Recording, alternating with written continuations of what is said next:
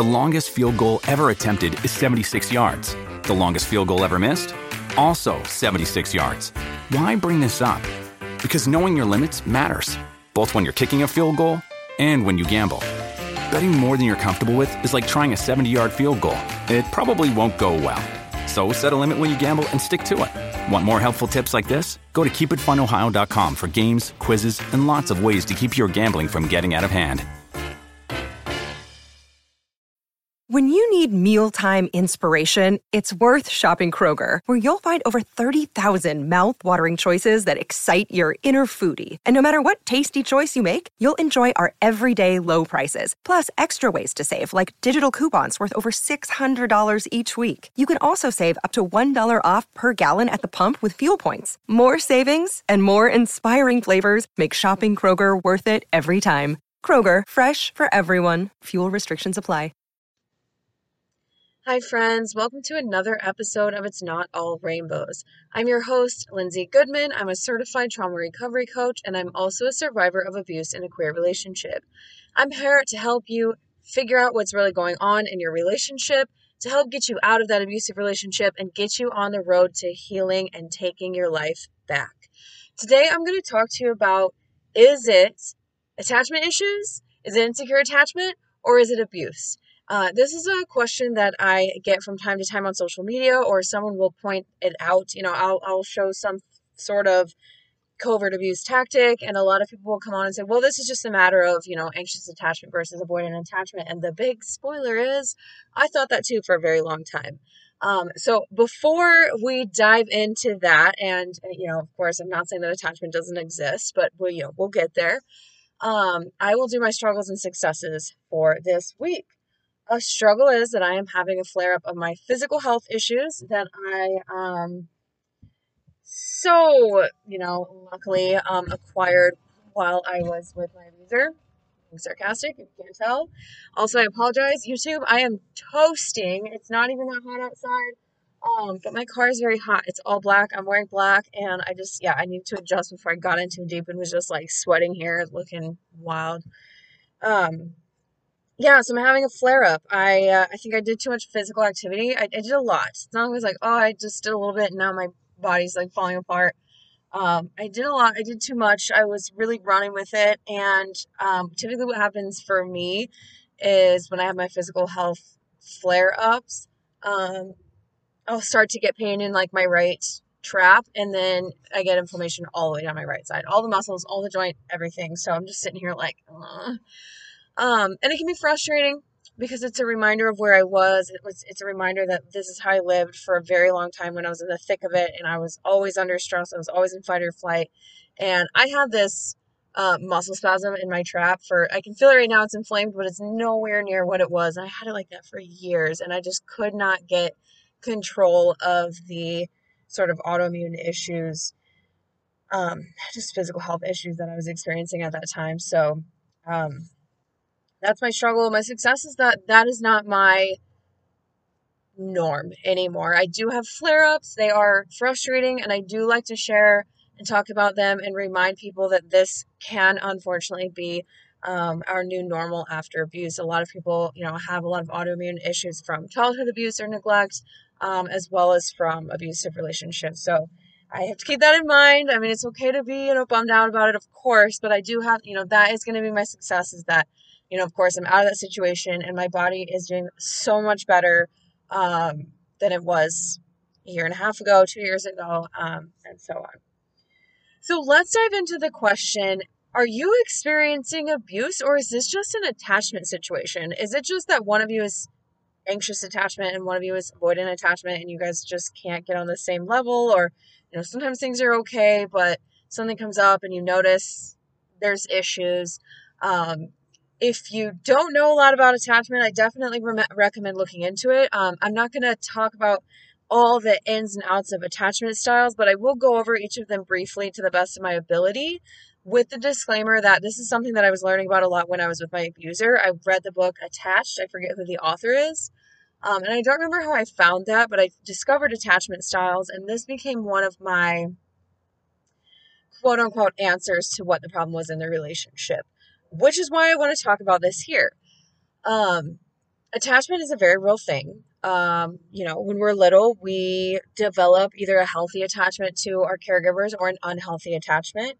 Um, the last I knew when I was learning about this, and I also learned about this um, quite a bit in my trauma recovery coaching course, is that it takes like 30% of attunement your needs being met by your caregiver for you to hopefully have a secure attachment, which really says a lot because 30% isn't a very high bar, but a lot of us, like those needs were not met even 30% of the time, emotionally, you know, physically, all kinds of things. So, what happens is a lot of times we end up with insecure attachment. We either end up with avoidant attachment, where again, I'm very, very much paraphrasing because I didn't come on here to give a whole you know 30 minutes about attachment style. So again if this is something that you would like me to talk about more i'm happy to do an entire episode about attachment.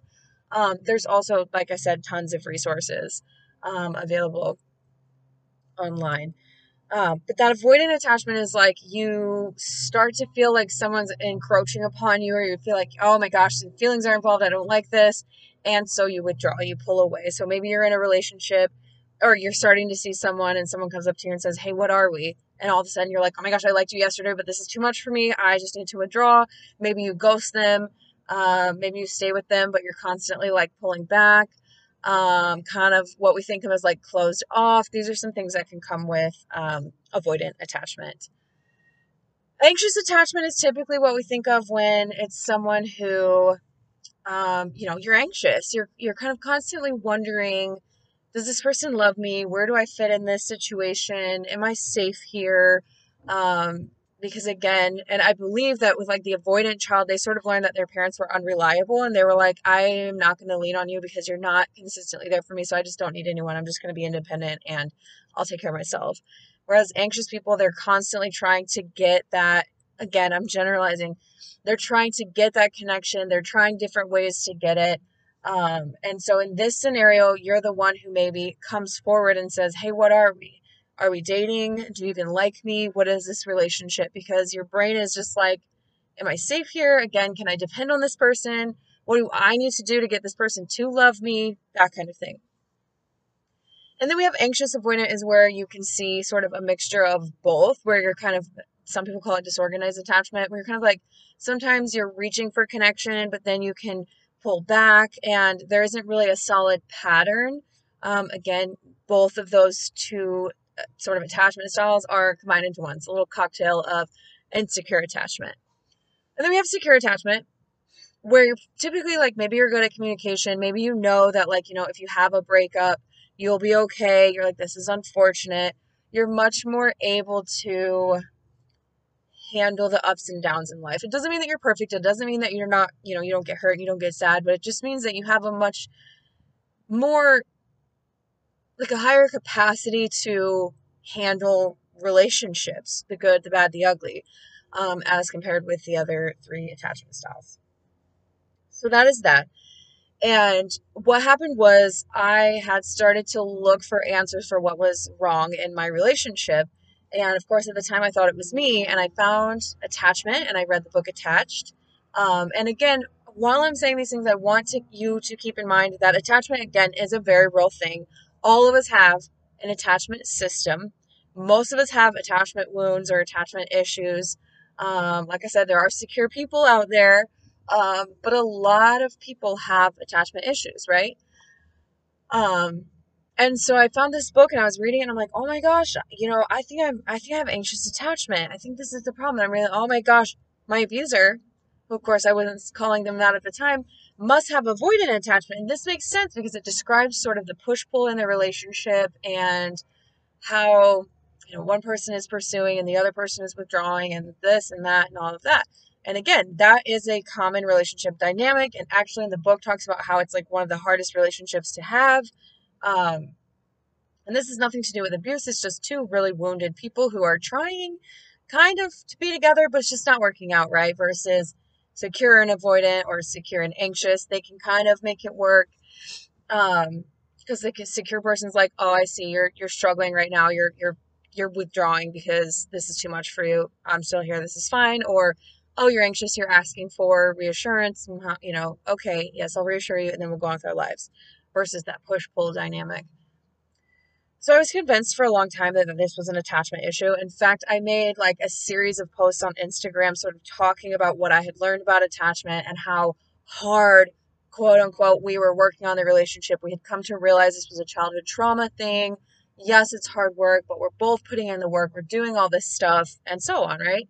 But it was a lot of um, my abuser had uh, not read the book but kind of flipped through it and was like oh you have disorganized attachment. So it very quickly became this thing of like yeah i might be avoidant but really the problem is you because you're disorganized you're back and forth you're you know you're push pull. Like lindsay this is kind of all about you and it's all your childhood trauma. Like if you were something else this could work right? So that became another tool for the abuse. Um and and I believed it. So I would come on Instagram and I would, and, you know, like, what is it like to date someone with a disorganized attachment, and how can you help a partner who has disorganized attachment and things like that. Spoiler alert: I do not have disorganized attachment. I think that I am. I tend to be a little bit more avoidant. Um, although I didn't always know that. I, I kind of always thought that I was more secure, uh, but I tend to avoid more than anything else. Not like extremely, but I I'm kind of closed off, I'll be honest with you after abuse, it's totally fair to be closed off, right? Um, but so that became a whole thing, and um, it, I stayed for a very long time because I just thought that that was the answer and that we could fix it if I did enough therapy. In fact, I hired like an attachment coach to work with me, and that person really kept me in the relationship because, of course, this person only had my information, and my information was my abuser's information. And so this person was working really hard to help me be able to stay in the relationship. Just like our couples therapist was really coming at us with my abuser's information because that's what I was delivering to, keeping me in the relationship. And so, this is why it's really important to know the difference between attachment issues and an attachment struggle and a push pull dynamic in a relationship and abuse because abuse is going to be that, but on crazy steroids or something like that. Because yes, you will see that push pull dynamic. You will see um, the back and forth, up and down. You will see one person probably with what seems to be disorganized attachment, and maybe you do have disorganized attachment because again, childhood trauma that's a very real thing. But in my case, for example, sorry, I have to get a drink of water. I didn't have disorganized attachment. I was extremely dysregulated and constantly in fight or flight from long term, you know, sustained emotional abuse, physical abuse, many different kinds of abuse, which is probably the case for a lot of us.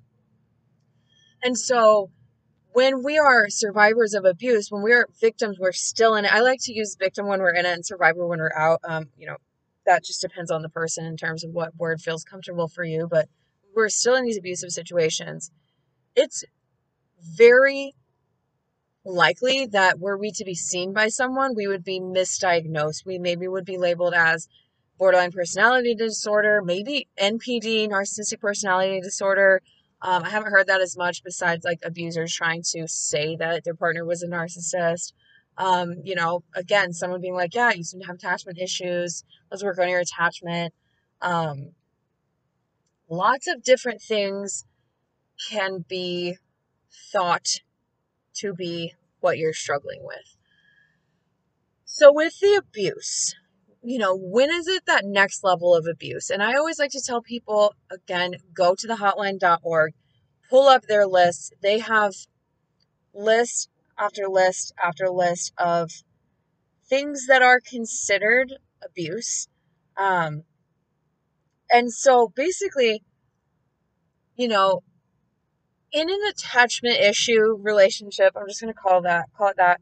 There can be some abuse tactics happening. In fact, I have been in relationships like that where you just kind of know that the person isn't they're not abusive and they're not doing it on purpose, but it's very unfortunate. And I've probably done this too and you've probably done this. It's very unfortunate that like you got these childhood trauma little triggers, you're feeling hurt and you say something you don't mean you're blaming the other person, you're not communicating well. So there's these little things that definitely can be abuse tactics, but they're just really unfortunately happening because you were never taught communication. Maybe you don't have secure attachment, you're hurting, And, you know, hopefully in those cases, eventually you come back and you attune, which is critical in a relationship, is that you're able to repair the rupture that has happened. So, a fight happens, you're anxious and avoidant. Maybe you're like, I just, I need some time, blah, blah, blah, blah, blah. You come back and you attune, you repair, you apologize and genuinely mean it. You communicate about what happened once your nervous systems are calm. In an abusive relationship, that's not going to happen. The blaming, the blame shifting, gaslighting, manipulation, um, you know, guilt tripping, all of these tactics are happening. Maybe there's some physical abuse thrown in there, financial abuse. All of this stuff is happening, and there's no attunement. There might be fake attunement where they see that you're packing a bag and trying to leave, and they come over and they get on their knees and they're groveling and they're saying, I can't live without you, or where am I going to live, or oh, I'm sorry, I didn't mean to hurt you, I'm just, oh, I'm such a sad little baby. Something like that happens.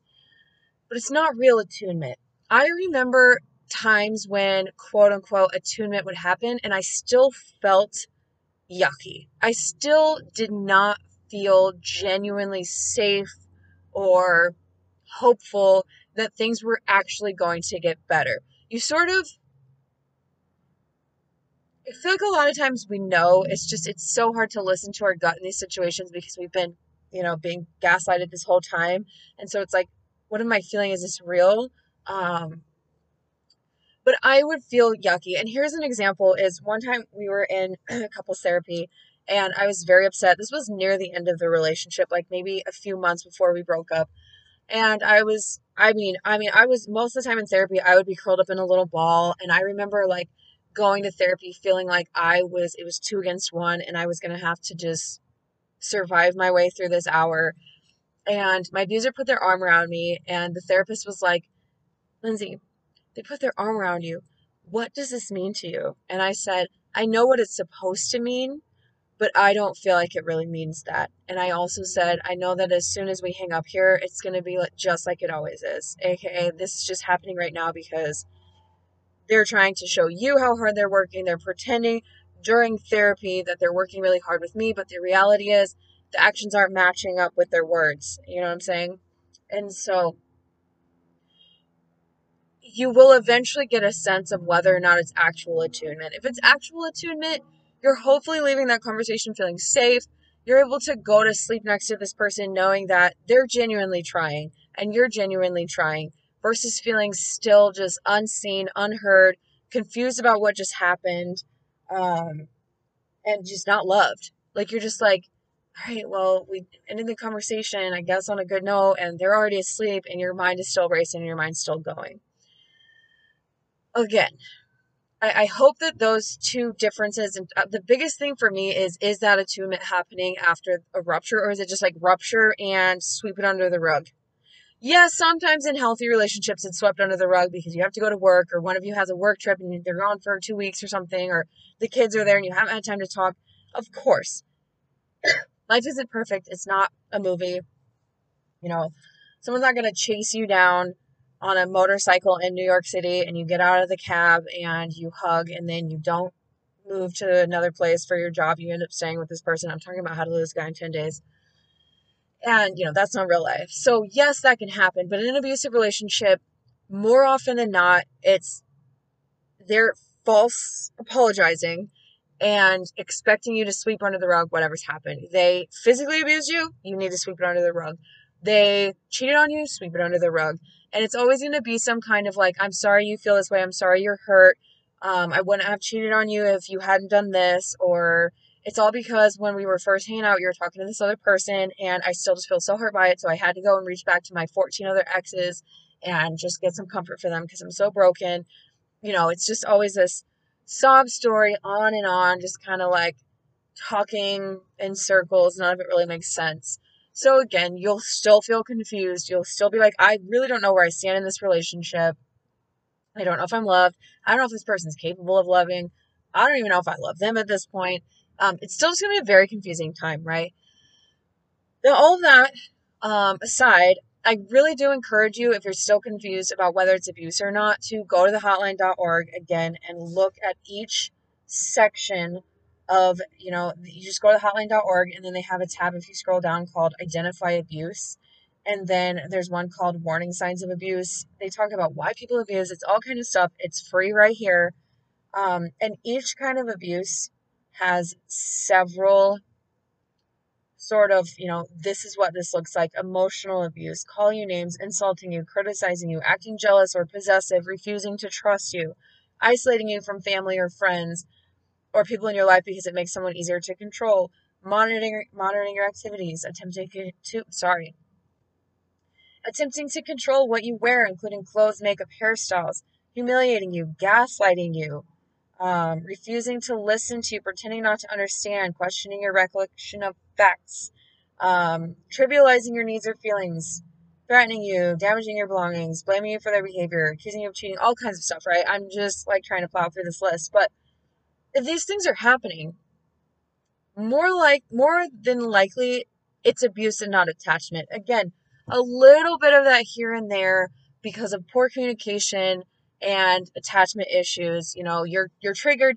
you're acting out on those panicky um, rejection or abandonment wound feelings, but you were able to once your nervous system is calm be like that was horrible of me. I was really mean when i came in and yelled at you because dinner wasn't ready yet. I was just so hangry. What i really should have done is just grab a bar and started help you know a protein bar and started helping you cook. That's not cool. Tomorrow night i'll be more aware i'll, I'll bring an apple to eat on the way home or something like that. The abusive person is not going to do that. The abusive person is going to make this whole thing into a way bigger, horrible event than it needed to be. So, I hope that is helpful. This is a really important issue for me because, again, yes, attachment is very real. I've given some examples of attachment. Again, it was brief, um, simply to use as like sort of a this, you know, side by side, this is this, this is that. I didn't go in depth with it, but um, it's something that did keep me in the relationship, and it was something that gave me hope made me think really that was what's going on and in the long run was just harming me further and of course like i mentioned my abuser learned about it and also used that to harm me to keep me around to make me feel like i was the problem and all of that stuff. So attachment is important. Please learn about it for yourself for your own healing for your childhood uh, emotional neglect and trauma healing and for your own kids. I have a lot more compassion for my parents my siblings friends because i now understand attachment childhood emotional neglect, all that stuff. But I really do not want this to be something that you latch on like I did and have that be one of the many reasons that you're staying longer with an abusive person. That's all for today.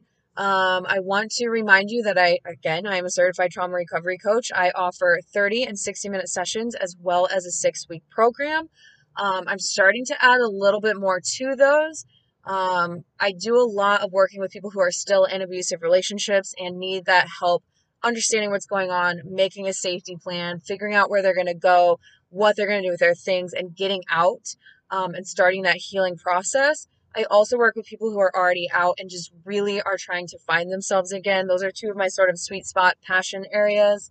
Um, I really just want you to be okay and to to know that you can be happy and healthy and safe again um, because that's what I've been working on, and it, it's really near and dear to my heart. So, um, got that going on, and I also have my LGBTQ plus uh, survivor support group one Saturday a month.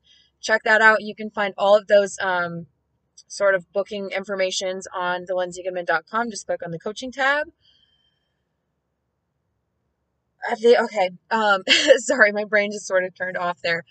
Also, I want to say Thank you for listening. As always, I really appreciate all of you who um, spend your valuable time listening to this podcast. Um, if you like it, please rate, review, subscribe, whether you're um, listening to the podcast on iTunes, Spotify, or if you're watching this on YouTube. I really want to get this into the ears of the people who need this the most, and your interactions really do um, make that happen. I do read all of the reviews that come up on um, Apple uh, iTunes, so I really appreciate that that is all I have for now. So please go and take care of yourselves and drink some water. I'll be back with more next week.